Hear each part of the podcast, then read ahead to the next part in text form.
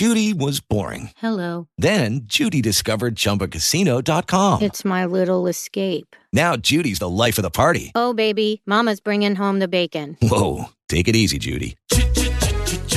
The Chumba life is for everybody. So go to ChumbaCasino.com and play over 100 casino style games. Join today and play for free for your chance to redeem some serious prizes. ChumbaCasino.com. No purchase necessary. Void where prohibited by law. 18 plus terms and conditions apply. See website for details. Hello, it is Ryan, and I was on a flight the other day playing one of my favorite social spin slot games on chumbacasino.com. I looked over the person sitting next to me, and you know what they were doing? They were also playing Chumba Casino. Coincidence? I think not. Everybody's loving having fun with it. Chumba Casino is home to hundreds of casino style games that you can play for free anytime, anywhere, even at 30,000 feet. So sign up now at chumbacasino.com to claim your free welcome bonus. That's chumbacasino.com and live the Chumba life. No purchase necessary. VGW. Void prohibited by law. See terms and conditions. 18 plus. With the Lucky Land slots, you can get lucky just about anywhere. This is your captain speaking. Uh, we've got clear runway and the weather's fine, but we're just going to circle up here a while and uh, get lucky. No, no, nothing like that. It's just these cash prizes add up quick. So I suggest you sit back, keep your tray table upright, and start getting lucky.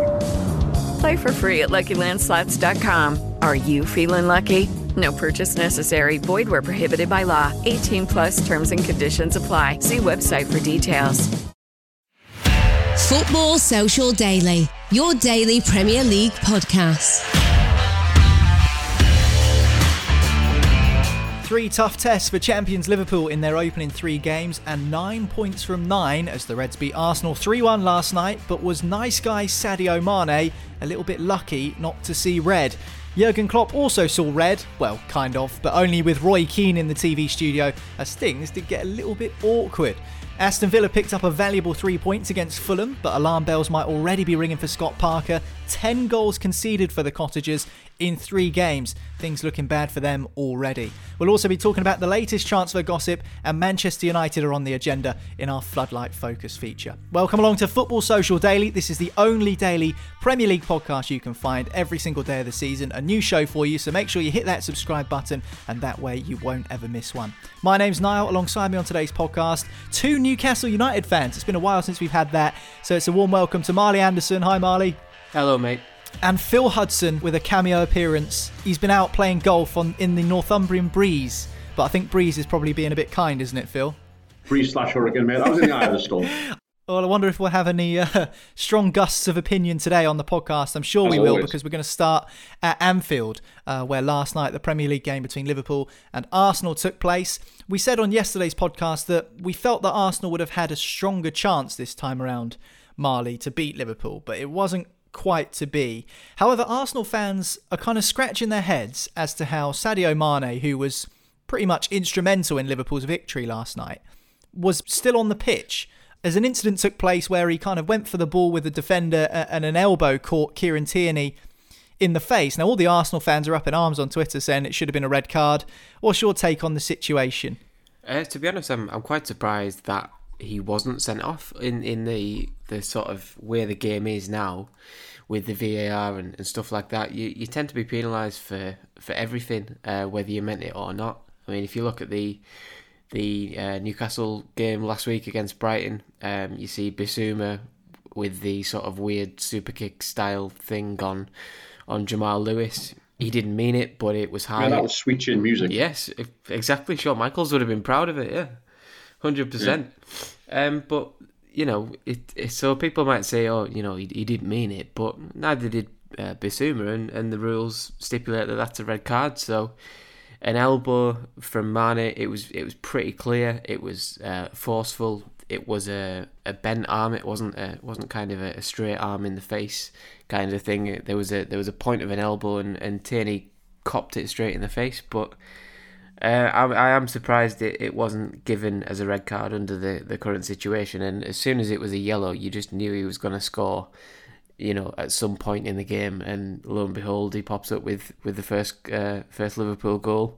You know, 15 minutes later or whatever it was. So it was one of them. As soon as he got away with it, I thought, yeah, you know, we know what's coming now. So um, I am surprised he was still on the pitch for it. To be honest, Phil, the the point that Marley was making was quite an interesting one because it did feel like the elbow was almost away from the body. It's not like he's kind of putting his arm up that you see defenders do when they kind of go up for a header or they're putting their arm up to kind of shield the player away from getting the ball. It did very much feel like the elbow was kind of pushed out of, away from his body and towards Tierney, which kind of makes him look even more suspect. Yeah, but right, there's, there's, there's three points to this. The first point, which is the, the most important, is that Sadio Mane is in my fantasy team. so it was incredibly important that he did not get sent off. The second point is that I don't think that there's a forward motion from Mane towards Tierney with the elbow. I feel like Mane's got his arm out almost to brace for impact. So I don't think he's trying to elbow Tierney. I think he's I think he sort of half sees Tierney coming and he's put his arm out to, to sort of brace and protect himself for a bit of impact from Tierney.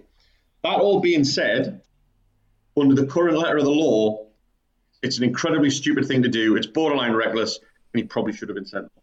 Yeah, I mean, I think it's an important point to make because, as Marley said, he did obviously go on and make a big difference in the game. But in, these are the moments in games which will always be kind of forensically analysed and suggested that you know the difference was made where he didn't get sent off. Um, I think it's interesting this narrative, Marley, about, oh, well, it's not in his nature. He's not a malicious player. But I never understand that argument. I, I don't think it should matter whether you're a malicious player, whether you mean it or not. If you're endangering an, an opponent, which is the letter of the law, then it should be a red card. But then it leads us to a debate about VAR as to why they didn't you know, take a look into the incident and suggest that Mane should have been sent off, why the referee couldn't go over to the monitor. It all just feels so convoluted. We've spent the whole weekend arguing about handball decisions, penalties, VAR decisions, and it just doesn't feel like that's going to go away anytime soon. Oh yeah, that's that's here to stay. Um, it doesn't matter whether you've got technology to to clear things up or or not, or it's just on the referee or the linesman or whoever it is.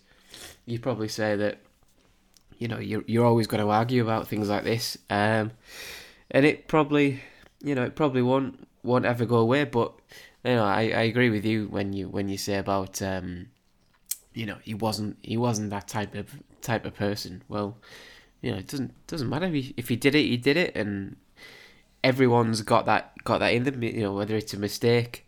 You know, you can be sent off for for something you didn't mean. Um, I don't believe Mane tried to to elbow Tierney. Thought I'm just going to smash this guy in the face. Like nobody ever nobody tries that, especially three minutes into a game. Um, so yeah, I mean that that argument for me is is rubbish. I complete agreement with you. If you if you make the if you make the, the challenge and it's deemed bad enough, like Phil said, you know, it's um, you know, uh, in, in this in the current circumstances, it possibly probably should have been a red card, but I think it was interesting as well. I was just watching the highlights on Sky Sports. They didn't even show it. They didn't even in the in the highlights package on YouTube. They didn't even show this like uh, this red card decision that could have changed the game. And I was just thinking, that's just gonna give people more more ammo for this. Um, you know, Sky Sports slash Liverpool loving that they've got. Conspiracy. So, yeah, I was just thinking, oh god, here, here we go. We're gonna hear about that on social media today. But yeah, it's um, it's a, it's a weird one. I tell you what was quite weird as well the way that Jurgen Klopp and Roy Keane made the air a little bit tense in a two way interview between the studio and Klopp stood on the pitch at Anfield. Um, I don't know what your take on this is, Phil. I don't know if you've seen it, but Roy Keane apparently used the word sloppy to describe Liverpool's performance.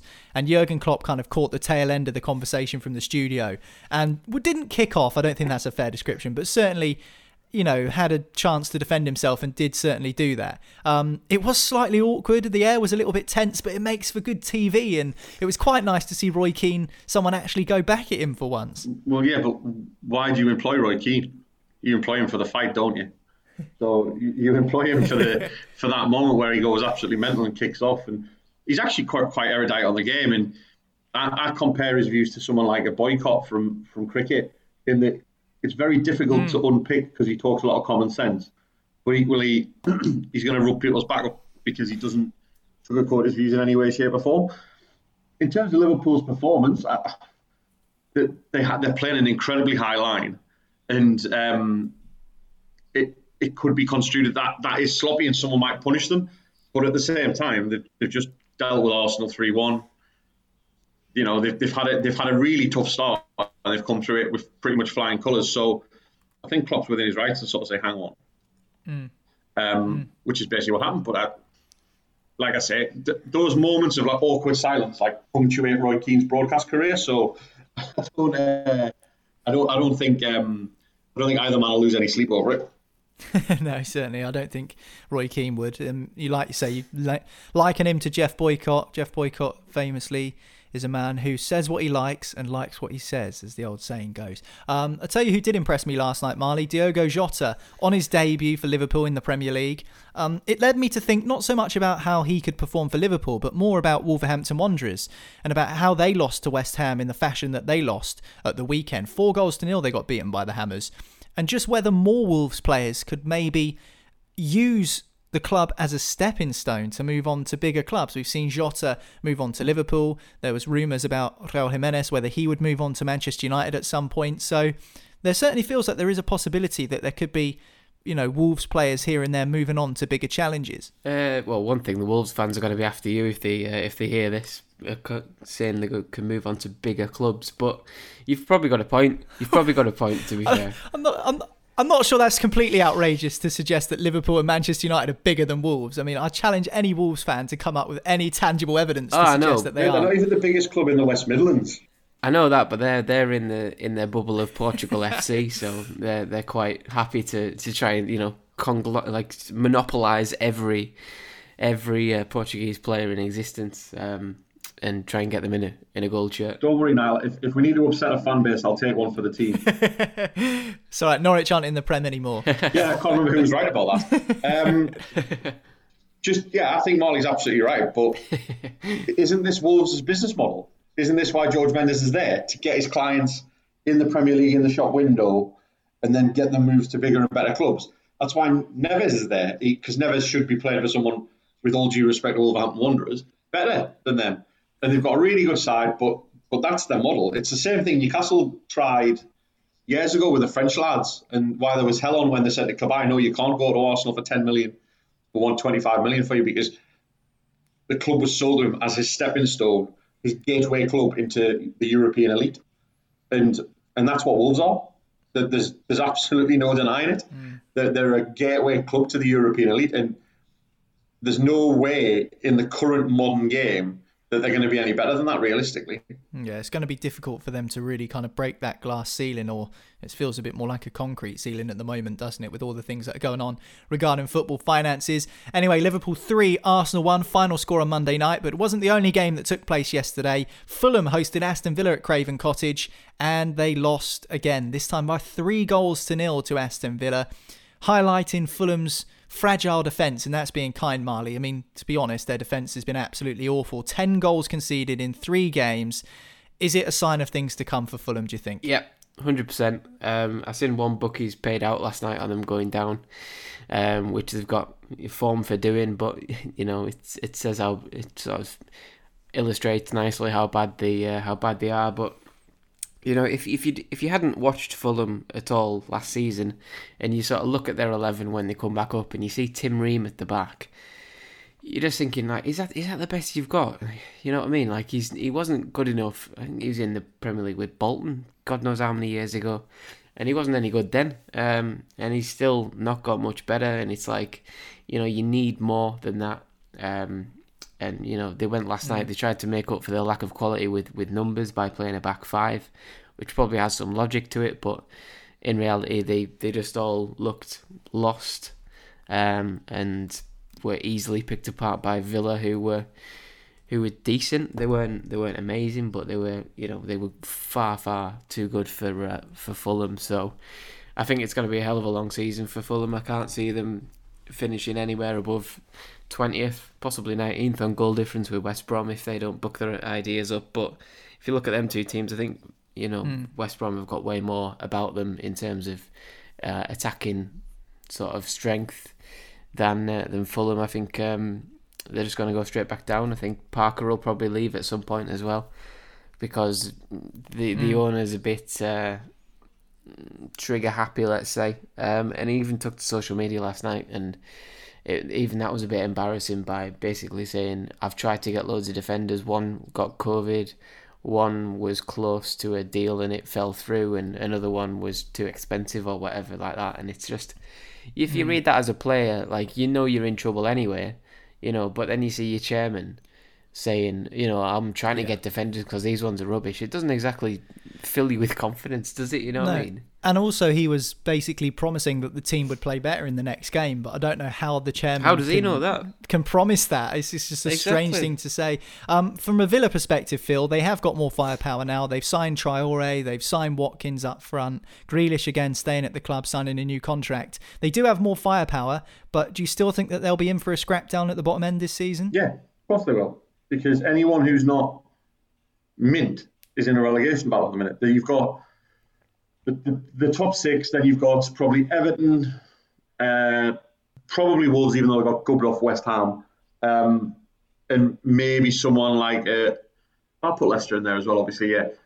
And then pretty much from the bottom half down, everyone can go the journey. Um, it's I, I, can't. I mean, Villa. I think that obviously the Villa fans will be hailing this as Dean Smith tactical masterclass, and you know we're going to win the European Cup again and all that carry on. But the reality is that they're going to be pretty average and finish about 14th, 15th, I think. Yeah, I mean, I think that'll be an improvement on last season. If they can finish comfortably in the bottom half, yeah. then uh, I think Villa fans will be happy for this, uh, for that finish, certainly. Well, they ended up winning the game three goals to nil at Craven Cottage. Fulham in serious trouble. Scott Parker must be seriously thinking about pressing that panic button sometime before um, the end of the transfer window and seeing what he can bring in. 5th of October, the deadline, and it will be transfers that we talk about next here on Football Social Daily, including plenty to do with Manchester United. Football Social Daily. Subscribe to the podcast now so you never miss an episode. Football Social Daily from Sports Social. Find us on Twitter at the Sports Social. Welcome back to the podcast. This is Football Social Daily from Sports Social. I'm Niall. I've got Phil and Marley alongside me to discuss the latest top flight transfer news. And there's plenty revolving around Manchester United. Who'd have thought it with the fans in uproar and only a few days to go until the end of the transfer window? They need players, but in order to get players in, they need to let players go, Marley. And that's where this latest story has come from. Andreas Pereira. I wouldn't even say he was a Marmite player Old Trafford. I think there's a few question marks over his ability to perform to the levels that Manchester United expect. Rumours that he could be on his way to Lazio on a loan deal um, with a possible option to buy for 27 million euros at the end of that. As I said before, United need outgoings to improve their squad. They want players in before the end of the window, which is, of course, a few days away. This move makes sense. Pereira hasn't really cut the mustard at Old Trafford to the level that United fans expect. He gets to move away on loan. United get one player off their books. Uh, yeah, I mean, I, I, heard about this last night. You know, Pereira to Lazio, and obviously he has to leave Man United, and he's clearly not good enough um, to to fit in that team. Uh, you don't know his his best position. Um, is he attacking midfielder? Is he right midfielder? Do Man United even play with a right midfielder? It's more of a, a front three with a winger kind of thing. Is he as good there? Probably not. Um, so the, obviously the, the exit door's open for him, but you know I, I put on our Sports Social Twitter Twitter account last night that you know Lazio started off the the season wanting um, well close to getting David Silva, and they're going to end up with Andreas Pereira. I mean, I don't know quite how they've gone that far backwards, but he does need to uh, to to go somewhere. And if if there's a willing buyer, Lazio is a decent club, and um, I don't think they'll they'll probably have a look at him for a year and, and then balk at the, the transfer fee of 27 million euros or whatever it is because he's he's not worth that compared to if you if you're judging by the last couple of seasons at, at Man United. But uh, he does. I think he does need a fresh start and somewhere somewhere else and play games at possibly a little bit of a smaller club and not get judged on this sort of caliber of players he's playing with at Man United. Dan James is another player who was brought in by Manchester United in the summer last season and started off really well. Actually, scored in his first game in the Premier League against Chelsea. Um, was known very much for his pace and the way he can kind of get at teams down the flank, but it's not really worked out for him in the subsequent time since then. Uh, another player that could possibly be out of his uh, on the way out of Old Trafford, again on a loan deal, but this time to another Premier League club, Leeds United. I, I don't think he's good enough for Man United. I think he's obviously an athlete, but so was Gabby Obertan, and he wasn't good enough for Man United either. Um, it's not enough if you want to play at that elite level to be really, really fast. You've actually got to also be really, really, really good. and I'm not convinced that James is. Um, you know, middle of the road Premier League might be his level. I'd be interested to see Man United loan any player to Leeds United though, when they're in the same division. Mm.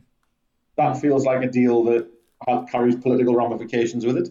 Um, you know, the fan bases aren't exactly best mates, so it's all right when Leeds are in League One or in the Championship and you can justify it on the grounds of player development, but when they're in the Premier League, I, I, I don't know. I mean, obviously, I'm sure the player will be keen on it, and probably Leeds are keen on it, and you know, I'm sure he'd do probably quite well under Bielsa, but I, I don't know. I don't.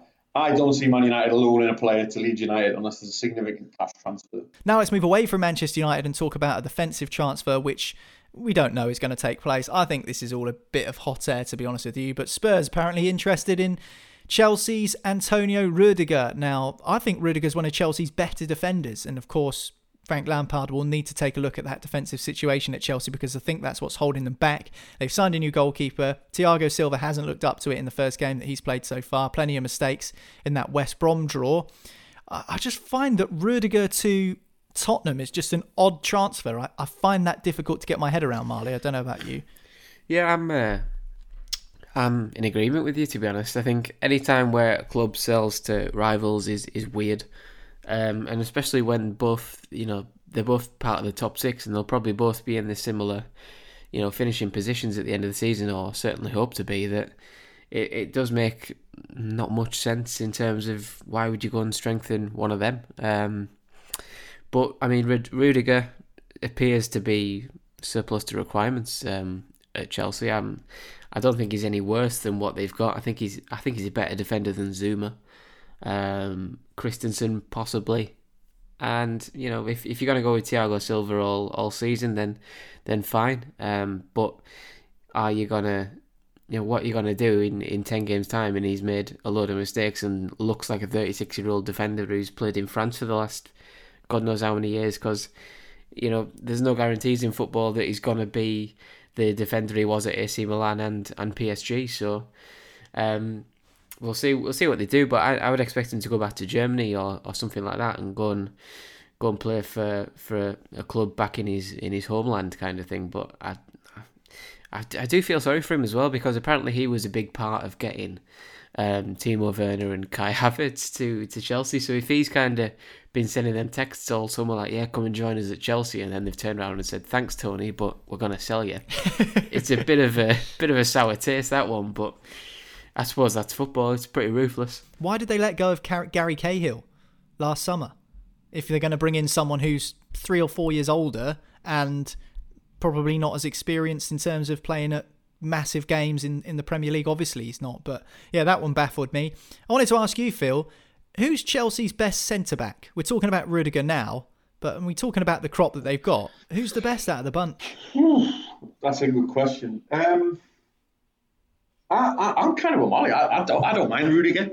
Um, I think that they're all pretty much of a muchness. What I would say about Rudiger is I, I feel like he's, he's more of a leader maybe than the others. He's a bit more vocal. He's a bit more demonstrative. Mm. Um, but yeah, I mean, there's, there's nothing in it, is there? Between Christensen, I, I like Zouma, but he's got a rig in him. There's nothing. There's nothing in it. They don't have an outstanding centre half. They don't have a top, top, top class centre half. They've got Thiago, who's old, as Marley points out. They've got Christensen, They've got Rudiger. They've got um, Zouma, but they haven't got anyone. You go, wow, that lad's like they haven't got John Terry. Um, interestingly, though, with Rudiger, is he that much better than what Spurs have already got? He, looks, he feels very similar to Davinson Sanchez to me. Hmm, I'd, I would say my biggest concern with Rudiger is the serious injuries that he's picked up. Um, it feels like he never plays a full season. And for some reason, Sanchez feels a little bit, I don't know, rash at times. I don't know why that is. Maybe that's just the nature of, of the way that Spurs have played in the last few months under Jose. But yeah, I'd, I'd be with you both. I think Rudiger's probably only slightly better than the rest of the players that Chelsea have got in that defensive position. As you say, Phil, I think Zouma's got a mistake in him. I think he showed that last season. I think that Tomori's still got a lot of learning to do. Christensen I like, but he seems to have gone off the boil.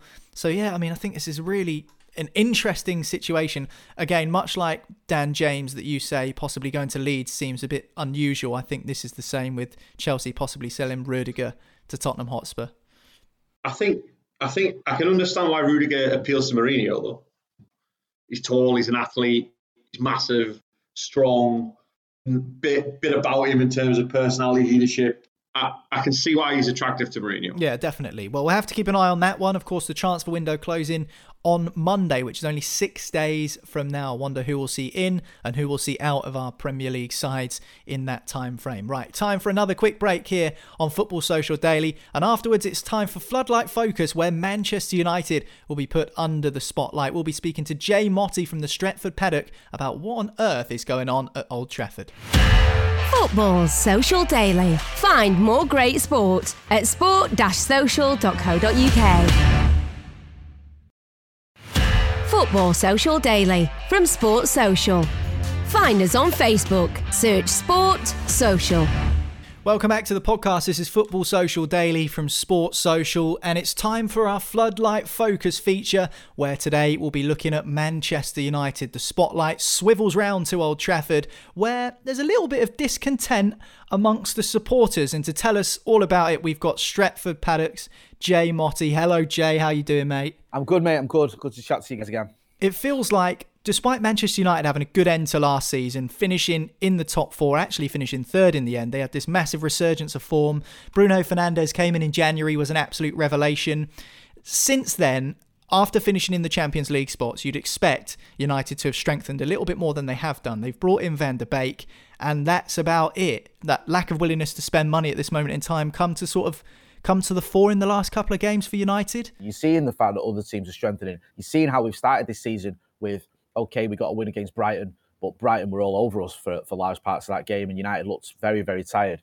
Um, against Palace, it was as bad an opening day performance by a, United team as I've ever seen.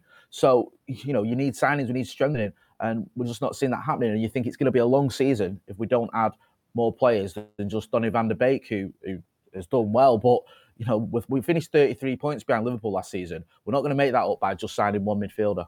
No, I think you're right. And talking of midfielders, lots of reports in the press over the last couple of days that people need to make way and leave Old Trafford in order to bring new signings in. Now, makes you wonder why it's taken till six days left of the transfer window for people to realise that. But anyway, Andreas Pereira could be on his way out to Lazio. Um, is that a, a, case of thanks for your efforts, Andreas, but moving on and get someone else in through the door who's perhaps a little bit more capable? Yeah, I mean, I, you know, Andreas Pereira. I wish him well if he if he does look like he's going to go and when he does go. But he's just he's almost indicative, uh, Pereira, of the problems we've had. I think he played 40 games last season, and, he's you know he's nowhere near the level you need to, to challenge the, the, the top four or, or above that. He's just not good enough, and yet we were we were reliant on him because we just didn't have enough players. You know, we didn't have Pogba for large parts last season. We didn't have Bruno. Um, obviously until late in January, and you had the likes of Pereira and, and Lingard, who was off form as well playing a lot of games, and it, it sort of showed why we needed to improve. So Pereira, you know, he's one of those players that probably wasn't United standard, but played a lot of games for Manchester United anyway. So yeah, you're right. I wish him well, and, and hopefully we can start bringing in players that are United standard. We spoke about Dan James possibly getting loaned to Leeds United as well earlier on in the podcast. Now, I thought I'd ask you because Phil seemed to think that that was unlikely just due to football politics. United loan into Leeds United with Leeds now back in the Premier League. Uh, would you go along with that? Would you think that seems a bit unusual for United to possibly do that, or is it kind of anything it takes to get some to get some wages freed up? No, I 100% don't think this will happen. I'd be amazed if it did. I mean, I'm not in the know or anything like that, but if if you know, you know, there's a lot of anger towards United's board as it is, and if they wanted to increase that anger, then just start loaning players to Leeds. That's the ticket. Doesn't matter whether you think Daniel James is good enough or not. You don't loan players to Leeds United if you're a Manchester United. You just don't. It's just not the done thing at all. And if he even scores one goal for him or helps him in any way, everyone will be outraged. So I can't see that happening. Dan James didn't have a great season last season. He's not had a good start to this season, but he's only young. I've, I've always said give him to the end of the season, see what he's about. And um, if he is isn't good enough, then you move him on. And if he is, then obviously he stays. But Leeds United on loan is a massive no-no for me. Anything to do with Leeds is a massive no-no for you, Jay, in any way, shape, or form. To be honest, I think that what Roy Keane said last night on the TV was interesting. That the honeymoon period is well and truly over for Ole Gunnar Solskjaer. Now, I would argue that the honeymoon period was over for Solskjaer at the end of the season before last when you lost to Cardiff at Old Trafford on the final day. I thought that was the end of the honeymoon period. And then he kind of brought it back and got the results going again. And the consistency was found towards the back end of last season and through Project Restart. What do you think about what Roy Keane had to say? We know he likes to ruffle a few feathers when it comes to Manchester United, but is he right? I mean, is this kind of do or die time for Solskjaer this season? Yeah, I mean, listen, I know sometimes Roy Keane, I love Roy Keane, he's one of my favourite ever players, but I know sometimes he does see, say things that are slightly outrageous. But I think he was spot on, and I think you made a good point. Yeah, you know, the honeymoon period for Ollie ended, you know, like you said, towards the end of his, his first season. I mean, once we went on that horrific run, um, where we I think we lost something like ten out of thirty games or something stupid. Then that was it. The, the, honeymoon period was over. Now he's had a decent season last season. I think getting third was was was progress. You know, I don't. I know the points tally wasn't amazing, but you look at it, you think third in the Premier League when you consider the levels that City and Liverpool are, are above us, unfortunately. Then I think that was almost the best we could get. So I do think you know he did well last season, but he needs to prove himself, and you know you can't keep sort of going back to that win against Paris Saint Germain or saying, oh, you know, when I had that run when I first started, it's not going to wash anymore. He's made a, lot, a few signings. He needs a few more, but even that excuse of I've not been back fully won't wash wash with everyone. I do feel sorry for Ole Gunnar Solskjaer because I don't think he's been back properly, properly this summer. But even so, he has to prove himself this season. We have to see progress. You know, he's done well in getting the youngsters through. The signings he's made, by and large, have done really well. But like Roy said, Keano was right you know the honeymoon period's over. You're manager of Manchester United. If you're manager of Manchester United, you're only three or four defeats away from being under pressure. You lose three in a row, you're under pressure, and Ole Gunnar Solskjaer's under pressure all the time. Is the Champions League going to be a bit of an not an afterthought? That's probably the wrong way to describe it. But is the Champions League going to take a back seat, going to play second fiddle this season for United? Is it all about getting closer to your two biggest rivals, Liverpool and City?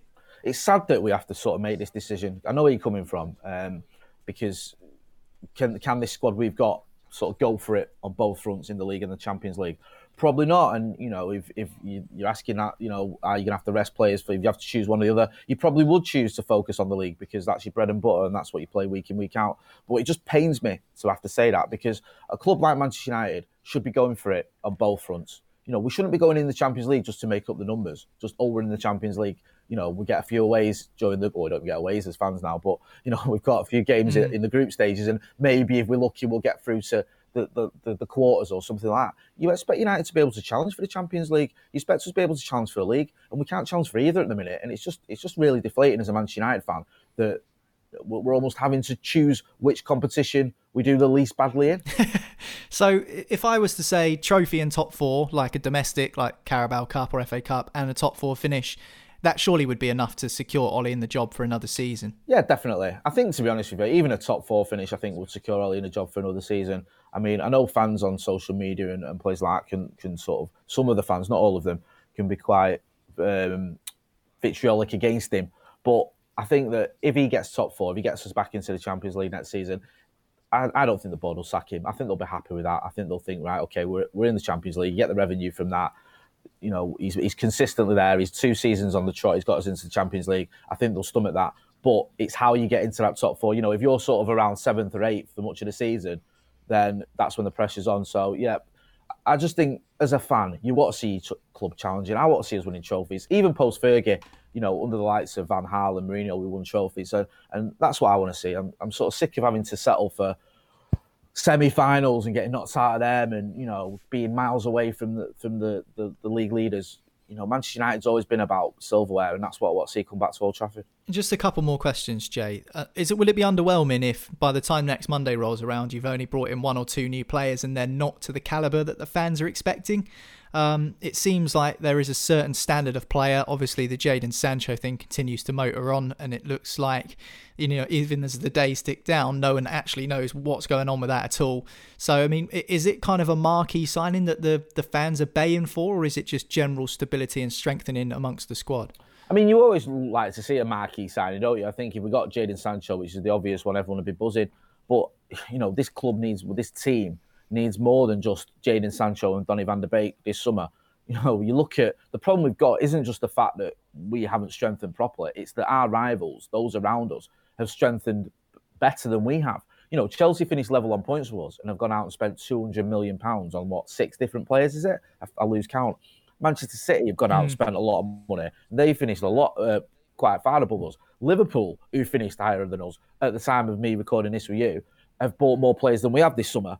So, you know, if you're looking to, to sort of to progress and to catch the, the, the, teams above you, how can you possibly do that by buying fewer players than they have and less, you know, I wouldn't say less quality. I think Donny van der Beek is a quality player, but that's not that's not enough. And even if we get Jadon Sancho, which is doubtful, those two players won't be enough. We need at least at least three signings. And those three signings have to be good enough to challenge for the first team. It's no good getting in one or hmm. two players and then someone who's got, probably going to sit on the bench. The fact of the matter is, as I said at the top of this uh, chat, when we got into the back end last season, Ole Gunnar Solskjaer couldn't trust her. He felt like he couldn't trust his fringe players. He was playing the same players week in, week out, even though they were knackered. And that's what's going to happen again this season if we don't bring in real quality. And what we got five, six days left to the end of the transfer window. It's, the, mm. it's very unlikely that Manchester United are going to do enough business to, to sort of get us where we're going to be. It's hope rather than expectation. But we need, we need to be honest with you, we need Jadon Sancho and at least one other player, and that player needs to be good enough to come straight into the first team. And of course, that's going to set the owners back a fair bit of cash. If you're going to meet Dortmund's demands, it's going to be at least over a hundred plus million pounds um, to bring him to Old Trafford.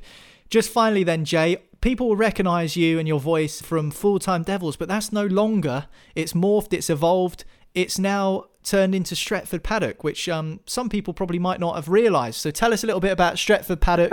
um, yeah, well, there's like there's two different channels. There's Stretford Paddock FC, and that's um, Stephen Howson. He does all that. That's his sort of bag. But what happened was um, there was a few of us who were on the channel. Myself, Joe, um, Adam McKola, uh, Stephen Howson, I've mentioned and we you know we were on full time devils we were presenting on there and been involved with it for about seven and seven and a half years when it, since when it started and then we got the opportunity to take ownership of it we we got together we bought the channel um, because we never owned it we just sort of appeared on it um, so now we owned it we give it a bit of a, a relaunch and a rebrand as, as Stretford Paddock um, and you know it, it's completely fan owned. It's, it's, there's the four of us who own it. We've got loads of different people that contribute as well, and we're just sort of trying to make the videos and put the content out that that we've always wanted to, that we always wanted to see, you know, and, and, and having the sort of the ability to do that now as, as, as sort of being in control is what we've always wanted, and you know, we, we still get loads of different people involved. It's not just about having the established people that have been on the channel. You know, any fan can come on on Stretford Paddock. Doesn't matter where you live. Doesn't matter what your connection to it United is. As long as you're a Manchester United fan and you want to come on the channel, you know, we can we can give you a platform to do that. And you know, we, we have different things going on, and as as you expect, we're we're going to hold the owners to account as much as we can. We criticise what's going on there as well, and also try and get behind the team and try and back the the, the, the, the players and back the manager as much as you can, but also being critical when you need to be. Yeah, definitely. It's what exactly what a fan channel should be. Stretford Paddock. Go and check it out on YouTube. Go and subscribe to the YouTube channel, and also check out Stretford Paddock FC as well if you fancy. Well, I was going to call it Sunday League action, Jay, but it seems a little bit more serious than that. it's, um, it's, it's, they take it very serious. Like I say, the, my only involvement is that sometimes I do the commentary for the highlights, but um, they've got the sort of the, the sort of setup you'd, you'd get from probably a a Champions League team. They've got like nutritionists and coaches and all sorts going on, and they do all this analytics as well. It, it, they, they're not playing games. I'll give them credit. They've, they've sort of they've really they're really taking it very seriously, especially in the office when they're all in here. If you want passionate fan opinion on Manchester United, go to, over to Stretford Paddock. Um, if you want serious, hard nosed Sunday League action, go to Stretford Paddock FC. Go and subscribe to both of those channels. Jay, pleasure to talk to you as always, mate. Look after yourself. Thanks a lot now. Thanks for having a good to chat to you. Right, that's it for another episode of Football Social Daily. Don't forget to hit that subscribe button because every single day of the Premier League season there'll be a new podcast for you. No other podcast, well, anywhere does that actually. So make sure you do hit that subscribe button and you won't ever miss a show.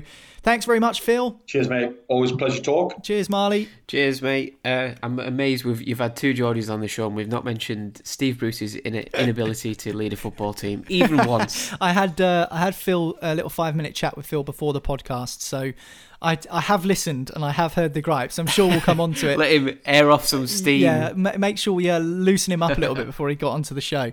Um, but that's it for today's podcast. Don't forget, we'll be back again tomorrow with all the latest Premier League news and opinion. Football Social Daily from Sports Social. Find us on Instagram at Sports Social Official. With the Lucky Land slots, you can get lucky just about anywhere. This is your captain speaking. Uh, we've got clear runway and the weather's fine, but we're just going to circle up here a while and uh, get lucky. No, no, nothing like that. It's just these cash prizes add up quick. So I suggest you sit back, keep your tray table upright, and start getting lucky. Play for free at LuckyLandSlots.com. Are you feeling lucky? No purchase necessary. Void where prohibited by law. 18 plus terms and conditions apply. See website for details. Hey guys, it is Ryan. I'm not sure if you know this about me, but I'm a bit of a fun fanatic when I can. I like to work, but I like fun too. It's a thing. And now the truth is out there. I can tell you about my favorite place to have fun Chumba Casino. They have hundreds of social casino style games to choose from, with new games released each week. You can play for free anytime, anywhere and each day brings a new chance to collect daily bonuses. So join me in the fun. Sign up now at ChumbaCasino.com. No purchase necessary. VGW. Void were prohibited by law. See terms and conditions. 18 plus.